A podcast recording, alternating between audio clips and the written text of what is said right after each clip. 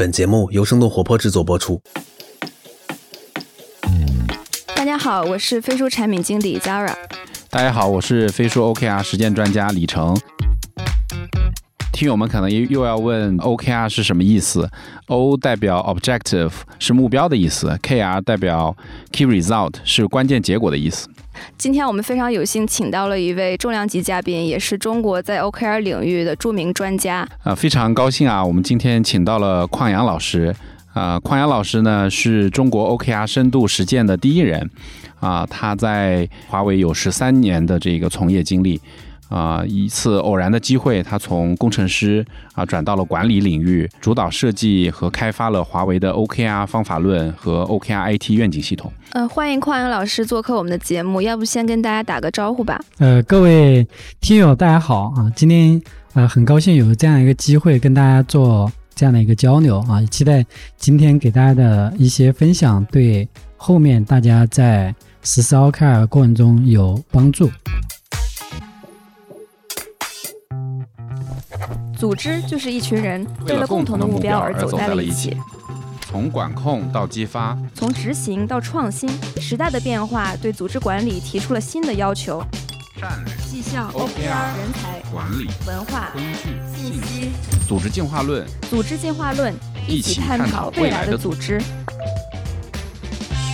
我想问的第一个问题是关于您个人经历的，就是刚才李成也提到您是技术背景，那是怎么进入人力资源这个领域的呢？或者为什么对这个领域感兴趣呢？好，确实像刚才嗯李成说的，在学校学的是计算机，然后毕业以后工作呢是直接进入到华为，就是做技术类的工作，嗯，大概有呃六年左右的时间哈。那么为什么后面？转到去做 HR 呢？其实大家可能多少都听说过，在华为有这样的一个机制。那么就是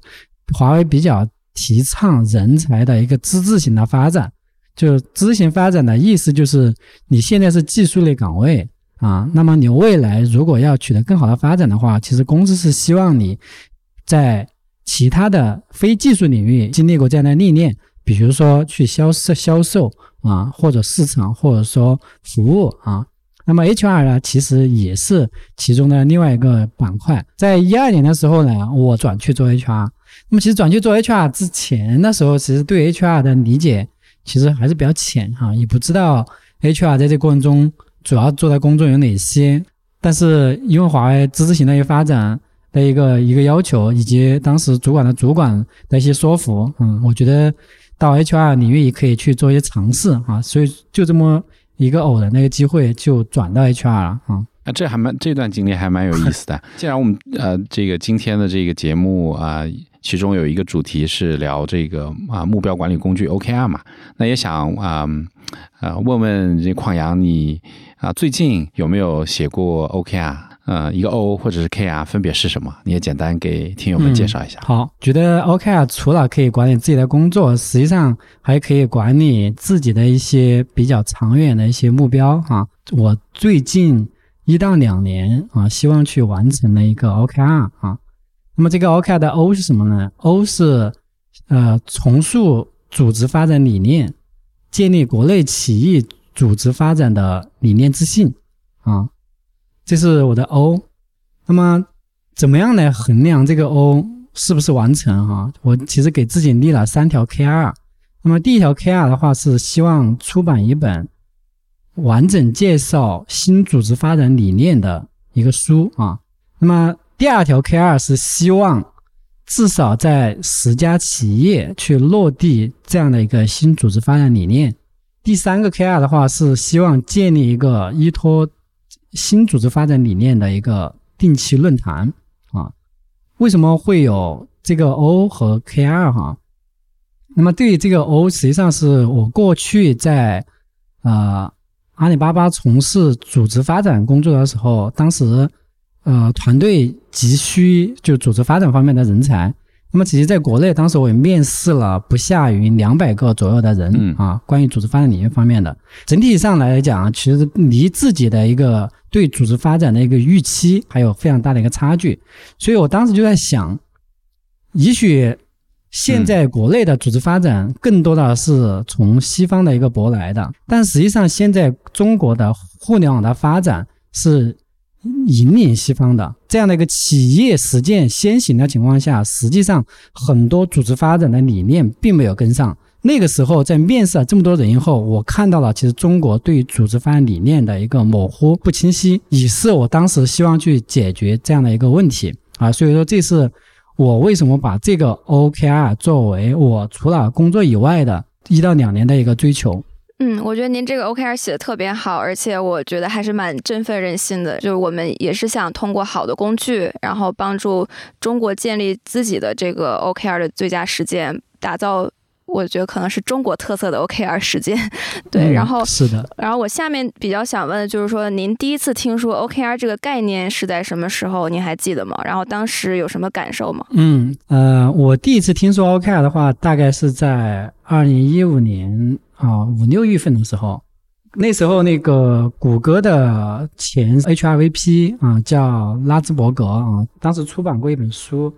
叫呃 How Google Works 啊。那么现在中文中文版翻译过来叫重新定义团队。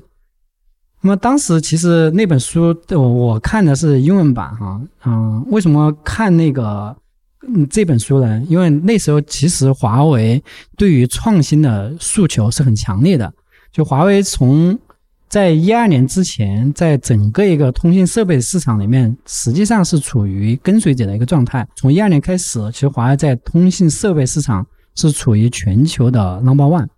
啊，也就是从那之后，华为其实意识到一个问题。那么在之前的时候，其实就跟着前面的老大哥学啊，那时候觉得目标是非常清晰的，华为每年会对标标杆，仅仅是在时间差上。比标杆可能要滞后一些，但是华为记住自己的成本优势啊，能够快速的去补齐跟啊标杆的一个差距啊，所以在那之前，其实华为是拒绝提创新的啊，包括任正非在内部是有一个啊非常知名的一个说法，叫大创新不鼓励啊，小创新大鼓励啊。但在一二年之后，他自己成为 number one 的时候，那么呃，你必须要摸着石头过河啊，你必须要去创新啊。所以那时候创新的话，就放眼全球的企业啊，觉得谷歌是一个标杆，谷歌在创新力很强啊，所以说那时候在学习全球的企业的时候，谷歌其实上就进入到了华为的一个视野。那么那时候其实我就读到了谷歌的那个前 CPO 写的这本书哈，其中的话就比花了比较大的一个篇幅去介绍谷歌的一个 OKR 的一个机制。啊，那是第一次接触到 OKR。那么那时候在接触到 OKR，其实我在一五年的时候转做 HR，实际上大概也只有三年啊。呃，摸到了一些门路，但是建树还没有那么深啊。但是从我技术人员的一个直觉来看，我觉得 OKR 正是技术人员所需要的。也就是说，我当我读到谷歌的 OKR 的时候，我回想，假如我仍然是一个技术人员。华为仍然在用华为是用谷歌的那种 OKR 管的方式来管理我的话，我可能会有更大的能量释放。所以从那时候开始的话，其实我们内部有几个呃同事哈，对 OKR 这个理念是非常的认同的啊。所以那时候其实我们就建了一个小联盟啊，人不多，大概四个人，那么就觉得一定要在帮助华为在研发体系去推广啊 OKR 的一个理念啊。这是一个很早期的一个啊不太成熟的一个想法啊，其实就是正是在那种想法的一种驱动下，其实后面花了比较长的时间帮助华为再去落地这样的一个事情啊。那您也是这个 OKR 已经推广了挺多年的了，我就比较好奇，在您推广 OKR 多年的经验当中，最常被问到的关于 OKR 的问题是什么？然后您一般是怎么回答的呢？嗯，呃，从我一八年就是离开华为以后，然后跟国内很多企业的 CEO 或者说嗯董事长，其实都就这个话题聊过哈。因为从呃自己跳动的 OKR 成功以后啊，就是国内的很多企业都是在尝试去革新自己过去的一些绩效管理方式。那么大家经常提到的几个问题哈，呃，第一个问题是。OKR 跟 KPI 什么关系？那么第二个问题是说，OKR 适合我们这样的业务吗？嗯，包括传统的企业啊，就是房地产的行业的、医药行业的啊还有就是互联网行业的制呃设备制造行业的，就高科技行业的，大家都会问这样的一个问题啊。那么第三个问题会经常会问的就是啊，一个工具它既然是一个管理工具，它有利有弊，所以大家其实还想听的听到一点是，OKR 在实施的过程中踩过哪些坑啊？那么我对这三个问题怎么来看呢？啊，第一个问题就是 OKR 跟 KPI 什么样的一个有什么样的一个关系和什么样的一个差异啊？在一七年到一八年的时候，花了一年左右的时间啊，来尝试去回答这个问题啊。因为这个在问题在华为在内部在推行 OKR 的时候，也经常会被问到。有一个初衷是希望能够帮大家找到这个底层之间的差异是什么。那不管是 OKR 还是 KPI 啊，其实对组织来讲，最终都要回到回答一个问题：它对于这个组织的激励效果到底是怎么样的？啊，我们用 OKR 也好，用 KPI 也好，都是希望能够激发员工的一个潜力，从而让这个组织的这个收益是最大的啊。这是从商业组织来讲，都是希望达到这个目的。那么这两者之间有什么差异呢？KPI 它更多的是组织想清楚以后往下层去落地执行的，也就是说，华为在一二年以前的阶段，那么他看得非常清楚，他要对标。思科要对标爱立信，那么思科有十个特性，华为也要有十个特性。基于这样的一个对标结果下来，那么这十个特性在产品里面，它的比如说我下一个版本里面就把这十个特性给补齐，这是他一定要去做的啊。这是这个其实就是 KPI 啊。但是在一二年之后，华为发现，他再去跟华为每年都会去跟呃运营商客户去做一个这样的一个客户调研哈，但他发现，在一二年再去做这种客户调研的时候，跟往常很大的一个不同。以往的时候，华为都会问，要你希望华为明年给你提供什么样的一些产品和特性。那么以前的时候，运营商都能很很清晰的告诉他说，哎，思科有这个，为什么你们没有？思科这个性能很好，为什么你们的性能啊要差啊？但一二年的时候，华为会发现。运嗯，客户对于华为的这个提问，给他回答是反问：以后华为能不能不要再来问我们到底要什么？华为能不能告诉我们你们能给我们什么？那一年的时候，华为在高层对于客户的这样的一个反馈的话，实际上给他们很大的一个触动。包括任正非在后面的几年的讲话中，其实都提到两个概念哈。第一个概念是说华为进入了无人区。嗯，第二个是说华为进入无人区以后，他自己也很迷茫啊。以前是跟着那个前面的老大哥学，现在是自己要摸着石头过河啊，自己要去创创新。所以大家如果说呃去对比华为的人力资源，华为当时在网上发布了人力资源管理纲要的二点零，提到了客户和创新双轮驱动。就一家以前拒绝提创新啊的企业，然后。把创新作为它企业发展的一个双轮驱动的另外一个轮子啊，这是华为从管理和治理理念上很大的一个差异啊。那么在这样的一个公司的业务发展阶段以后，华为就发现，他以前想得很清楚，把 KPI 一层层的往下去传递啊，华为的执行力很强。但是现在，当管理层已无法很清晰的给大家一个方向的时候，整个组织就陷入迷茫。所以在这个时候，OKR 其实很适合华为这样的一个阶段。就 OKR，它鼓励的是下面啊自下而上的去提出来啊，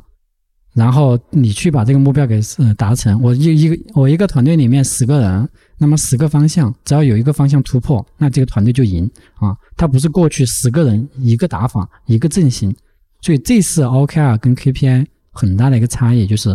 KPI 是。从上往下的要把一个确定的指标给达成，那么 OKR 的话，它更多的是上和下去一个对齐，去做一个方向探索和去做一个创新啊，所以这是底层理念上很大的一个差异。这就是回答组织要的是执行力还是要的是创新啊？那么要创新的时候，OKR 它会更适合。那么其实后面还有几个差异，我就简单讲一下啊。第二个差异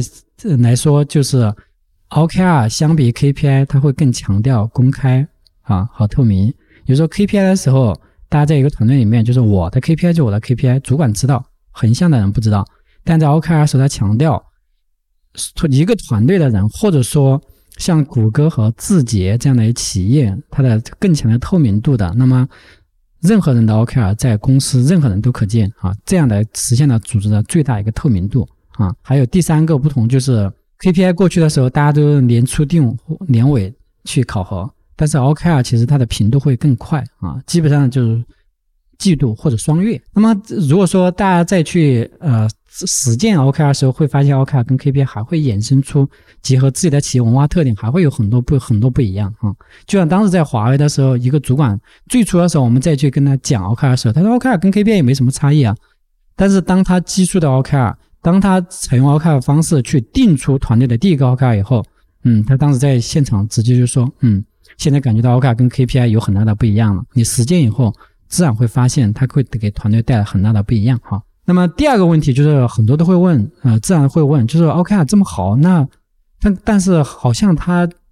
更多的是在呃硅谷的企业啊，或者是在国内的像华为啊、字节啊这样的高科技企业里面去，它是不是适合我们公司呢？嗯，对这个问题，其实过去因为也跟不同的企业去接触过啊，包括互联网传统企业啊，那我觉得这个本身来讲，它跟公司没有关系啊，它跟这个公司的。呃，创创创始人或者说管理层想要去的方向有关系。比如说，不管是我传统企业，还是我是呃高科技企业，我如果我要追求在这个过程中要追求一个突破的式的一个发展，那么我就可以采用 OKR，它给我带来的效果和 KPI 无法带来的啊。但如果说你追求的是，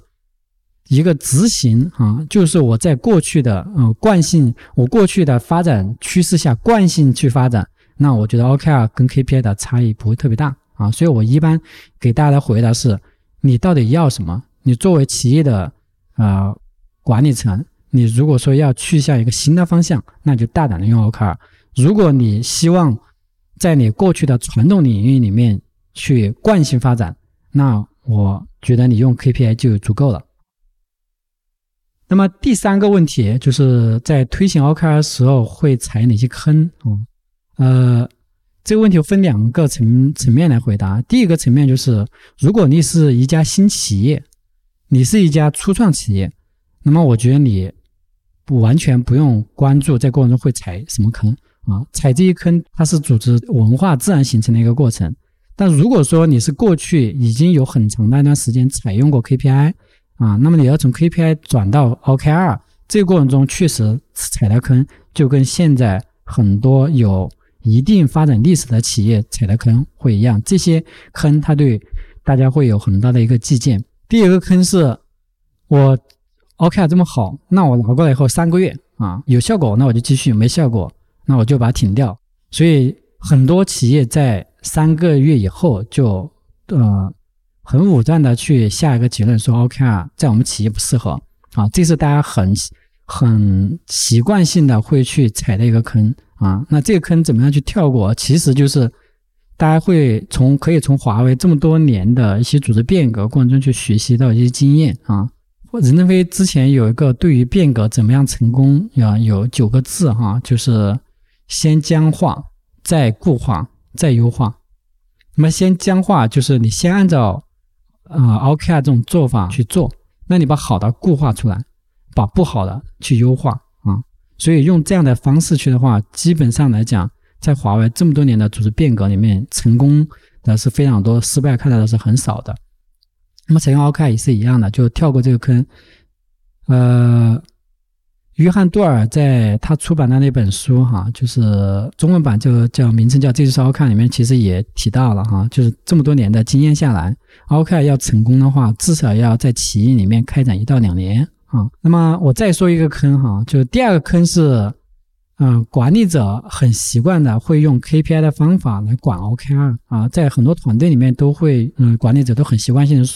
会跟下属这么去沟通，就是。如果你这几件事情没有达成啊，那么你的考核不高于多少多少哈，这样的一种说法的话，它实际上会把 OKR 所希望提倡的这种挑战文化啊给抹去掉啊。你想象一下，员工设定了一个很挑战的目标，那么那这个挑战的目标，它实际上有可能达成，也有可能不达成，这是一个有风险的一件事情，那么我们鼓励下属去冒险。但是如果说你跟下属这样子去沟通，他这个没有达成考核不高有多少，那可以想象他下次在设定目标的时候，他一定不会去挑战。所以我们在华为开展 OKR 的时候，是一反复的跟主管强调，一定不能有这样的想法和说法。嗯，我我还我觉得可能还有另一种方法，就是说一个公司里可能不同的团队或者说不同的职能也适合不同的管理模式，可能有的职能更适合 KPI，或者有的职能更适合 OKR，所以也想听一下匡阳老师，比如说您认为哪些团队有没有更适合用 OKR 管理，或者更适合用 KPI 管理的团队？嗯，我之前看过一本书啊，嗯，这本书呃中文名翻译过来叫《团队》。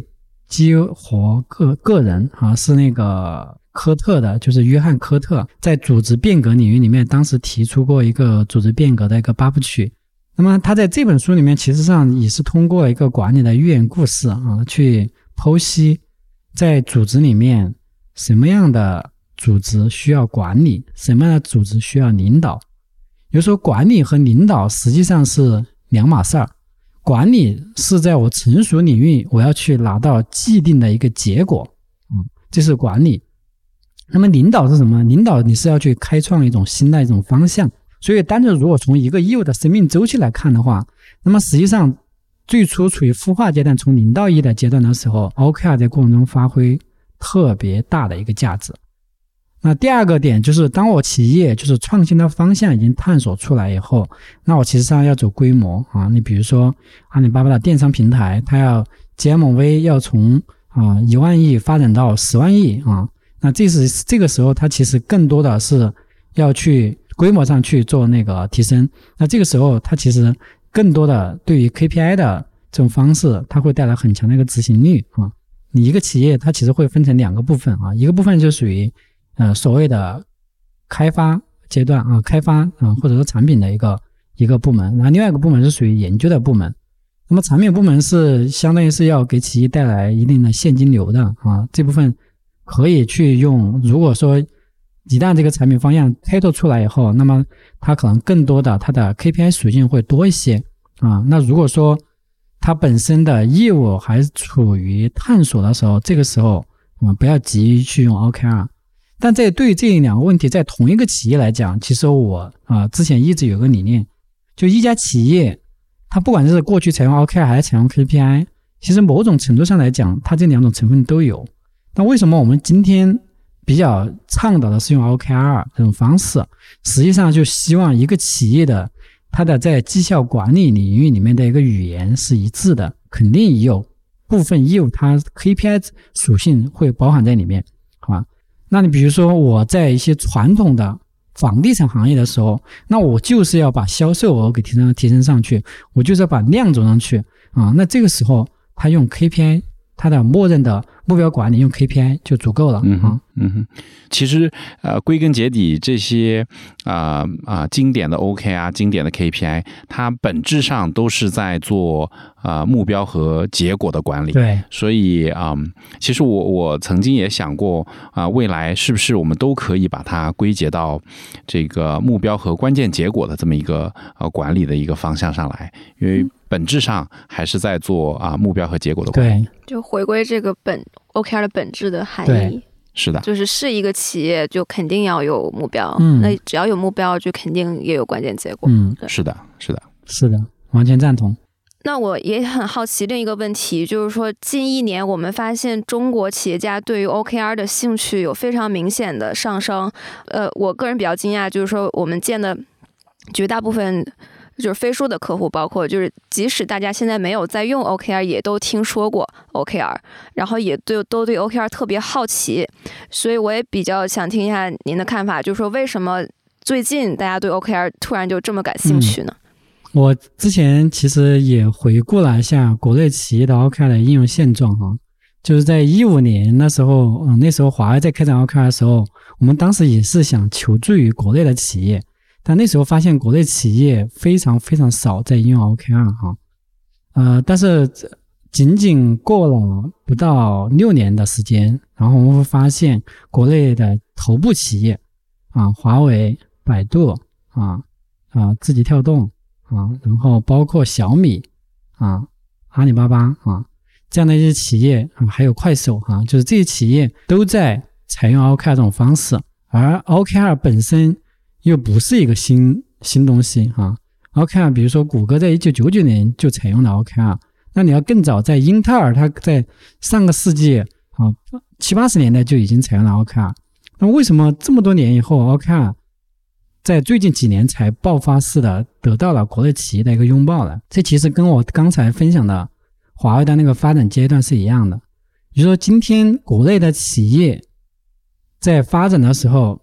更多的是需要创新去制胜啊。那不是像呃华为一二年以前的那种方案阶段是属于跟随的状态。你比如说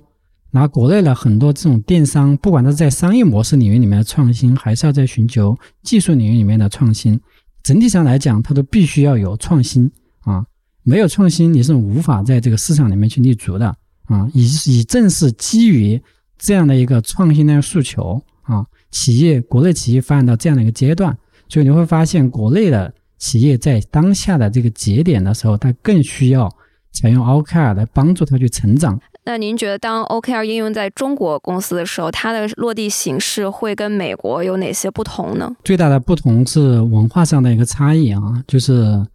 嗯，在西方企业来讲，特别是在美国这样的企业，它的自下而上的这种氛围啊，嗯，会更便于去开展一些。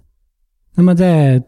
东方啊，东方来讲，其实大家都比较倾向于去服从于自己的一个上级啊，所以在这里面怎么样去打破，就是让下级敢于去表达。因为 OKR 本身是上下对齐很好的一个工具，但这里面你会发现，上下对齐的前提条件是下级要敢于去表达自己。如果下级不敢于表达自己，下级没有声音。那么最后带来的结果就是上级被迫去帮下级去想和帮下级去下达任务啊，所以这是西方和中国在开展 OKR 的时候，嗯，最大的一个不一样，就是在中国的企业开展 OKR 的时候，最开始的时候一定要去培育下级敢于去真实表达自己的观点的这样的一个氛围。那么把这样的一个氛围给培养起来以后，你会发现采用 OKR 去做上下对齐的时候。它是一个良性循环，就是下级有表达，他对上级是有反哺，那么这时候上级他也会有更多的意愿度去进行授权啊，因为他也知道下属在过程中有些想法是他以前想不到的，是超越他的一个期待的。第二个不同来讲的话，就是硅谷的人相对来讲啊，或者说西方人相对来讲，对于嗯采用工具的这一块的话，它的遵从度会更高一些，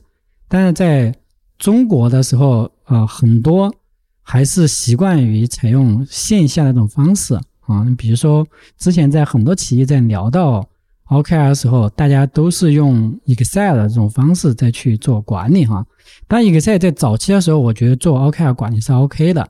但是开展到后期的时候，如果说 OKR 变成了管理者的一个负担，或者说变成了员工的一个负担的时候，那么这个时候 OKR 它在大规模组织里面大规模去推行的时候，它一定会遇到很强的一个阻力，比如说当时在跟谷歌在聊的时候，他的给我们的分享我就感触特别深。当时我们有问了他一个问题，就是，呃，OKR 强调过程管理会不会增加员工和管理者的一个负担啊？他当时给我们的回答是说，如果一个工具比较好用的话，那么对员工来讲，即使他以每天的频度去更新到 OKR 时候，每天也只需要花他三到五分钟的时间就把 OKR 给更新完了。诶，我们当时一听，好像也不会增加他特别大的负担啊。国内很多企业来讲，他可能管理的频度都不会到天，那么每周大概花三到五分钟，快捷的就把 OKR 进展给更新，所有人都能够可见，也有相应的一些智慧的机制，它本身就是很好的一个管理方式，它是帮助管理者去做管理的哈。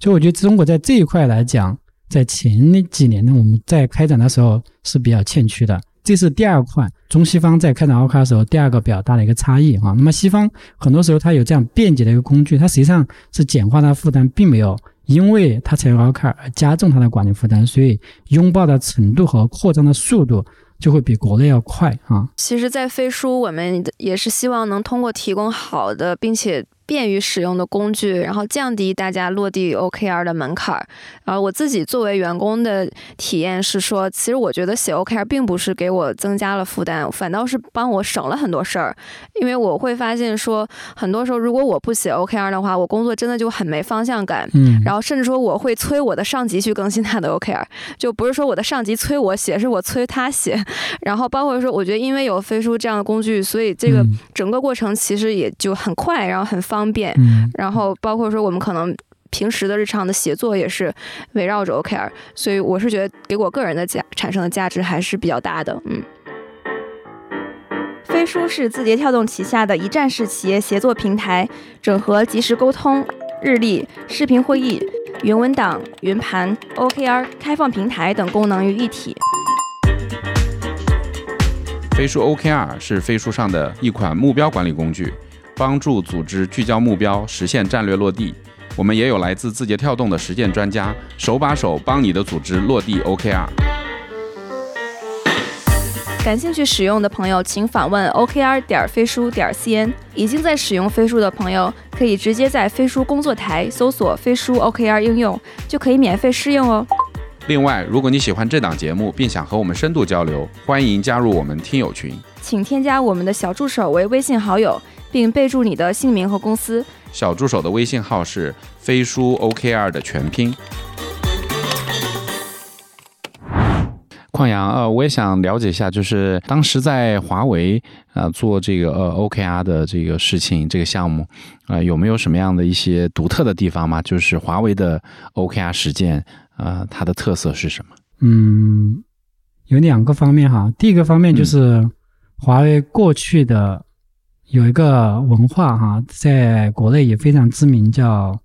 嗯狼性文化啊，嗯，也就是说，华为过去的时候，它的成功是靠执行力成功的，嗯，那这也决定了华为在开展 OKR 的时候，它的跟 KPI 的这种冲撞程度是很剧烈的。所以在华为，其实我们走的这条路的话，就是既有纯 OKR 的部分啊，也有。把那个 OKR 融入到华为过去的 PPC 里面的这条路，实际上两条腿都在走。我们叫一条腿叫旧城改造啊，就是改造华为的 PPC；还有叫新城建设，纯 OKR 那部分。那我实际上是希望通过 OKR 部分去影响华为过去的 PPC 那部分啊。那么走到现在的话，其实两两条腿其实已经在趋向于去合并。整体上来讲，其实整个一个语言体系统一，类似于都是 OKR 方式啊。这是华为的开展开展 OKR 的一些特色。那么这些特色可能在其他企业，如果说 KPI 的印记比较重的，可能也会面临华为类似的情况啊。那对于如果它没有历史的 KPI 考核的包袱的话，那么这部分企业它可能它会采用的就是华为的纯 OKR 的这种方式去开展。嗯嗯，那那像呃给给这些呃从 KPI 转向这个 OKR 的。啊，这些企业你有什么样的一些建议吗？建议是从三个方面去看啊。第一个方面是选业看业务，就业务本身它的这种创新程度和面临变化程度、不确定程度比较高的这部分业务团队啊，它的业务从业务特点上来讲就会更适合采用 OK 以后见到的这个效果的话，也会更巨大一些。那么第二个维度就是管理者。啊，就管理者他本身的管理风格要倾向于去授权，啊，这个很重要。他希望用 OK 是去做上下对齐，而不是单向的上往下去传递。啊，这是第二个。那么第三个的话，就是会看这个团队的员工成熟度。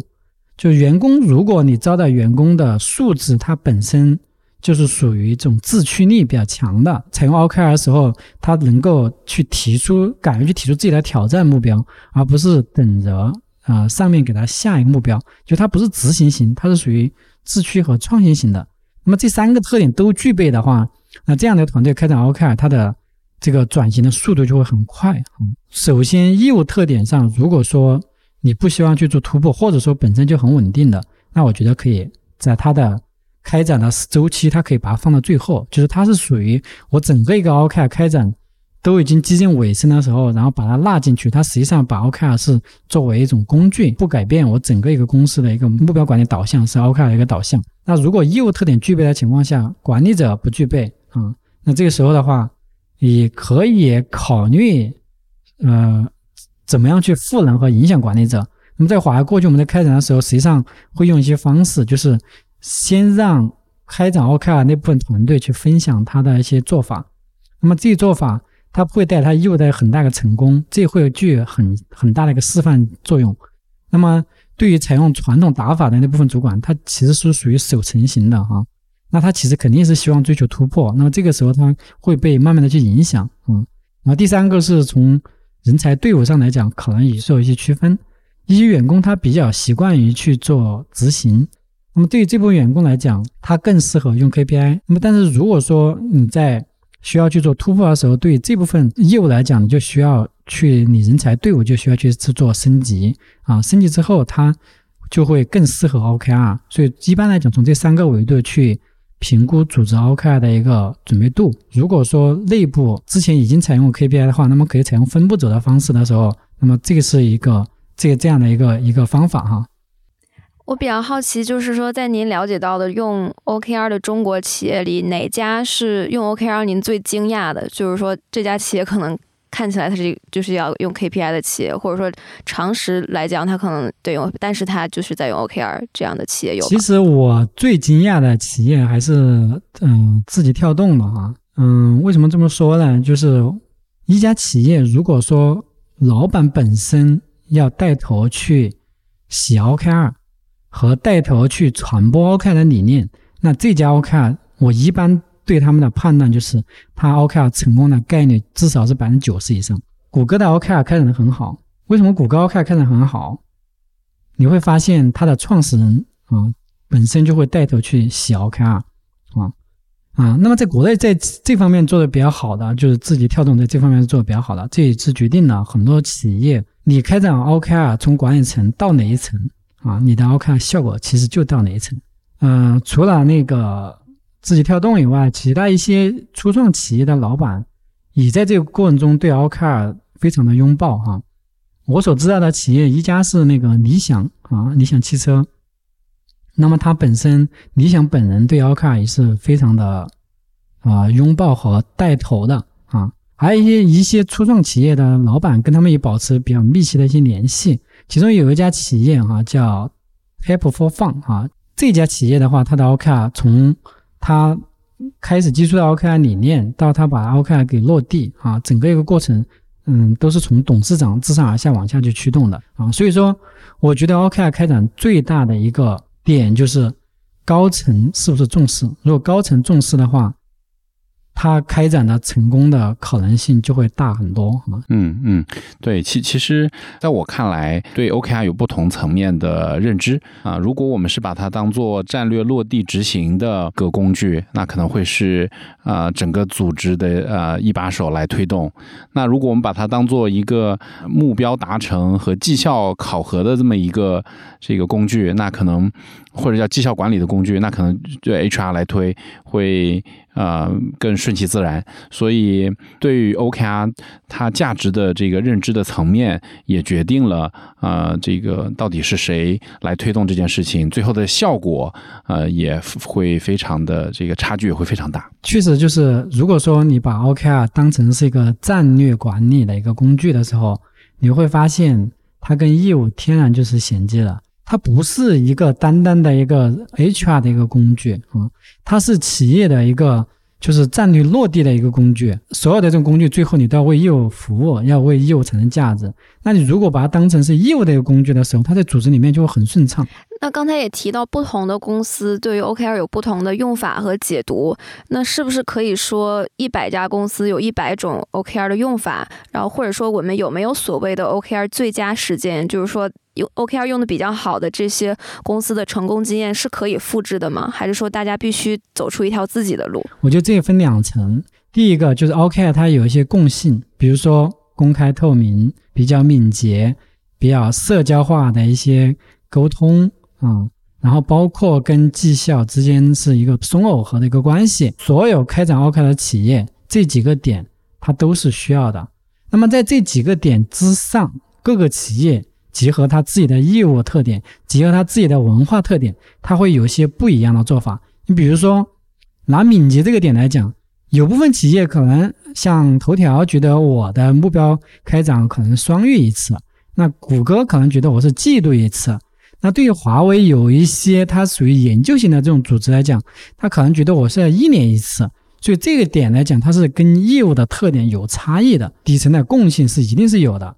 但是在我共性之上，各个企业完全可以不一样的啊。那嗯，如果从公司的这个啊规模的大小来看，你觉得啊小公司也需要 OKR 吗？我觉得小公司更好用 OKR。谷歌当时只有十几个人的时候，它也在采用 OKR。所以说这里其实 OKR 跟规模没有关系啊，反而是小团队的时候更好去营造 OKR 的一种文化。啊，就是 OKR 是过程的一个反馈和一个挑战文化，人少的时候反而更容易去形成啊。所以，其实我更建议是企业在初创阶段的时候就采用 OKR，这种时候阻力会更小，成功的概率会更大。对，然后您在那个《绩效使能超越 OKR》这本书里面，呃，也有一些片段给我比较深的印象。其中一个就是说，创造性和创新性的工作不可能通过管理管出来，然后越是强调管控，员工的创新性就越受制约。嗯，然后其实我们在平时跟客户沟通的过程中，很多客户会来反馈说，我觉得我们员工素质就没有那么高，我们就是要要管控，或者说。呃，OKR 是不是只适合像字节、华为这种有非常高密度人才的公司？对我们是不是不适用？那对这种说法，您会怎么回答呢？嗯，对这个问题，其实我之前也有这方面的经验哈。企业的 CEO 可能会觉得我员工的素质不高啊，我的员工的可能就是做一些偏执行类的工作啊。那这种时候，他是不是就不适用 OKR 呢？我可以给大家举个例子，就是我曾经在一个嗯。客户服务部哈，主要的就是负责回答呃消费者的一些咨询和帮助他们去解决一些纠纷。那么在这样的岗位里面，其实也是可以开展 OKR 的。在强调自主性的时候，嗯，一般会分成三个层次啊。一个第一个层次是 O 的层面的自主性，也就是说。哦，我我这个组织要去往哪个地方，方向我都不清楚。我到底是做一个手机呢，我还是要做一个路由器呢？这个方向都不清楚啊。这个时候就是组织的这种给员工的自主性就最大。呃，那么还有一个自主性，我们从 OK 来看，就是 KR 层面自主性，就是说我要做手机这个方向是确定的，而且我要做全球最好的手机啊，这个方向。那么什么样叫全球最好的手机啊？这个不是说我作为企业的一把手，我给大家定义的啊。那么就大家自己来定义，我要做到什么程度，它是全球最好的手机啊？也就是说，在 K 二层面的自主性。那还有一些组织，它在 O 和 K 二层面都是定好的，嗯，那他给到的员工的仅仅是在 Action 或者说 Task 层面的一种自主性，嗯。那么这种情况就是跟我刚才讲的客客服岗位，它就有点类似。对客服岗位，因为已经运作了几十年，你怎么样去服务客户，能够给客户带来很好的一个体验？比如说，呃，客户打电话进来，你要在三十秒之内就要应答客户，这个时候客户的体验他就不会受到很大的一个损害。我们在采用 OKR 方式的时候，O 和 KR 你不太可能给到员工自主性，否则就乱套了。但是你可以给到员工自主性是在 action 这个层面，比如说，在这样这样的客户团队，我们怎么做呢？就是我们那个团队啊，这两个月要做这样的一些事情啊，比如说要做一百件事情，那么这一百件事情怎么样来做啊？我把这一百件事情放到我内部的一个叫任务广场的一个平台上去，或者说就是我放到 Excel 里面都是一样的哈。那么在放到这里面去以后。谁来做哪件事情，可以让员工自己去认领。其实员工他做的多，他做的事情一个没有少啊。但是只给员工的感知来讲，就是这件事情是我要做的，而且他员工有一定的选择性。我今天状态好，我今天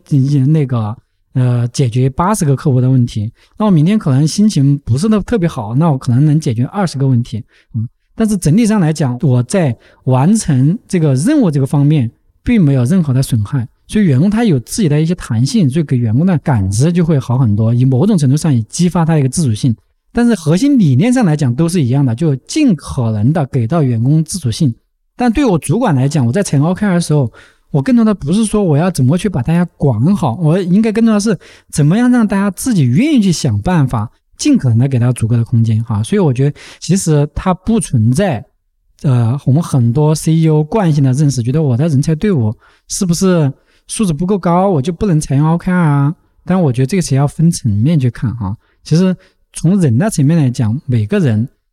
他都希望自己有一定的自主性。当然来讲，基于惯性，也有一些人可能会转变不过来。但是你如果说组织里面有这样的一个氛围的话，我觉得他至少来说。不会比以前你采用 KPI 这种方式更差啊！单纯就 OKR 工具本身来讲，它是一个很好的一个思考框架。也就是说，在 KPI 的思考框架的时候，你可能关注的是我怎么样把这个数字给完成。但是 OKR 它是从结构上来讲，它是一个很好的一种结构化。达成这个数字的时候，你一定要再往上去看一层，这个数字背后的意义是什么？就能避免我们为数字化的这种做法。嗯，为数字论。嗯，所以可能 OKR 就不仅是一个目标管理工具，它也是一种思考方法。一开始在团队内部实践 OKR 的时候，就是大家经常会有一个常见错误，就是把 OKR 写成 To Do List。那我不知道您对这个问题有什么建议？就是说，怎么能避免让员工把 OKR 写成 To Do，变变成一个单纯的任务？这个点的话，我一过去我们会采用两种做法哈。一种做法是我们会给到那个管理者和员工一个什么样的 OKR 是一个高质量的一个 OKR，一个优秀的 OKR 啊，给到他们一些案例。然后第二个点来讲，就是这个可以依托于产品。也就是说，员工把他的 OKR 录到系统去的时候，其实现在的系统都可以去做一些智能检测。比如说，我写了一个 O，那这个 O 我其实都可以去检测这个背后的一个情绪啊、情感因子。所以现在其实可以借助一些科技化的一些手段，提醒到管理者啊，比如说 O 是不是鼓舞人心，这是我们希望的。那么 KR 我们尽可能的是要去有个数字化啊，就是。定量，那么定量这一点，那其实从系统层面、从工具层面就更好去做检测，或者说我这里面就是没有数字，那这个时候可以给到他一些提示啊，这样的话，其实通过一几次教育的成本的话，其实员工他就能够 get 到什么样的一个 OKR 是一个优秀的 OKR。对，然后您在书里还有一句话，我很很有很深的印象，就是说，呃，工人们在蒸汽时代和电气时代主主要依靠的是手和脚，进入信息时代后则主要依靠大脑了。然后我也完全同意，这个是长期的趋势，尤其我们看到，就现在有越来越多人人力就是做的比较重复的工作，逐渐的会被机器取代。呃，但是在今天的中国，其实还是有非常多的产业是靠员工的手和脚来运行的。那您觉得我们还有多长时间才能进入一个绝大部分员工依靠大脑工作这么一个时代呢？嗯，我觉得这个趋势应该会很快啊。嗯，大概是在一五年左右的时候，华为做过一次，嗯，因为华为是一家全球化的企业哈，当时华为做过一次国内的人力资源成本跟。嗯，国外人力资源成本的一个对照，以前的时候，华为实际上是在人力成本方面是具备很大一个优势的，只需要用啊西方企业五分之一还不到的成本就能够实现同等的一个产品能力。但是在一五年之后，发现华为的人力成本啊，已比那个欧洲的成本要高，也就是说，这是只是一五年的数字。那么到现在的这种数字，我们看到大量的这种外企哈，其实在国内发现它的生存会越来越难。也就是说，现在你简单的去检测一点，就是应届生他毕业以后，他也愿不愿意去外企啊？这跟我们当时毕业的时候完全是一种反差。国内的应届生毕业以后，他不是选择优选，不是选择去外企，而是选择去国内的这种企业哈，嗯。那么这里面主要的一个点就是，第一，国内的这种创新在技术方面的创新已经非常强；第二，国外的人力成本或者说给到员工的待遇已经非常的优厚。嗯嗯，那么人力成本很高以后，它必然会带来的一个给企业的一个反压。它付这么高的成本的时候，一定是要有与众不同的创新能力。你任何一家企业，哪怕就是我们自己在创办企业的时候，你都一定会要想到一个点，你走的优势点在哪，你的创新点在哪。嗯，也就是说，你都是一定是依靠创新能力求生存的。那对于过去那些啊依靠手和脚生存的企业，它要不就是把越来越多的转移到三四线城市，或者说转移到海外人力成本比较低的地方啊，否则它在国内这样的企业它一定会越来越少啊。行，那我觉得我们今天其实聊了非常多的干货，然后我自己也是收获非常大，相信我们的听友朋友们也有非常大的收获，然后非常感谢旷阳今天的时间，谢谢旷阳，不客气啊。本期的组织进化论就到这里。组织进化论是一档飞书旗下专注于企业管理和效率的播客。如果你喜欢这档节目，欢迎转发给其他可能感兴趣的朋友。我们也期待你在节目下方精彩留言。如果大家想了解更多关于管理和组织的相关话题，可以关注微信公众号“飞书 OKR”，也可以访问我们的产品官网 OKR 点飞书点 CN。感谢大家的收听，我们下期再见。